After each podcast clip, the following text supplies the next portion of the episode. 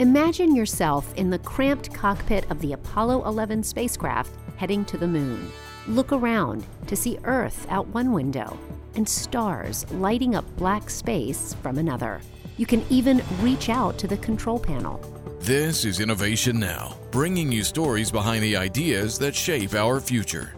NASA has an incredible amount of available information about the early Apollo missions, information that Immersive VR Education, a company based in Ireland, has put to good use.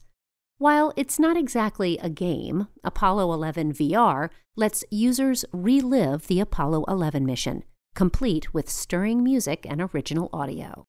The company built their virtual world on NASA's spectacular photo mosaic of the initial landing site. Detailed design plans of the Apollo spacecraft, lander, and command module were used to bring authenticity to the experience. Viewers can see every crater and valley as the astronauts would have seen them.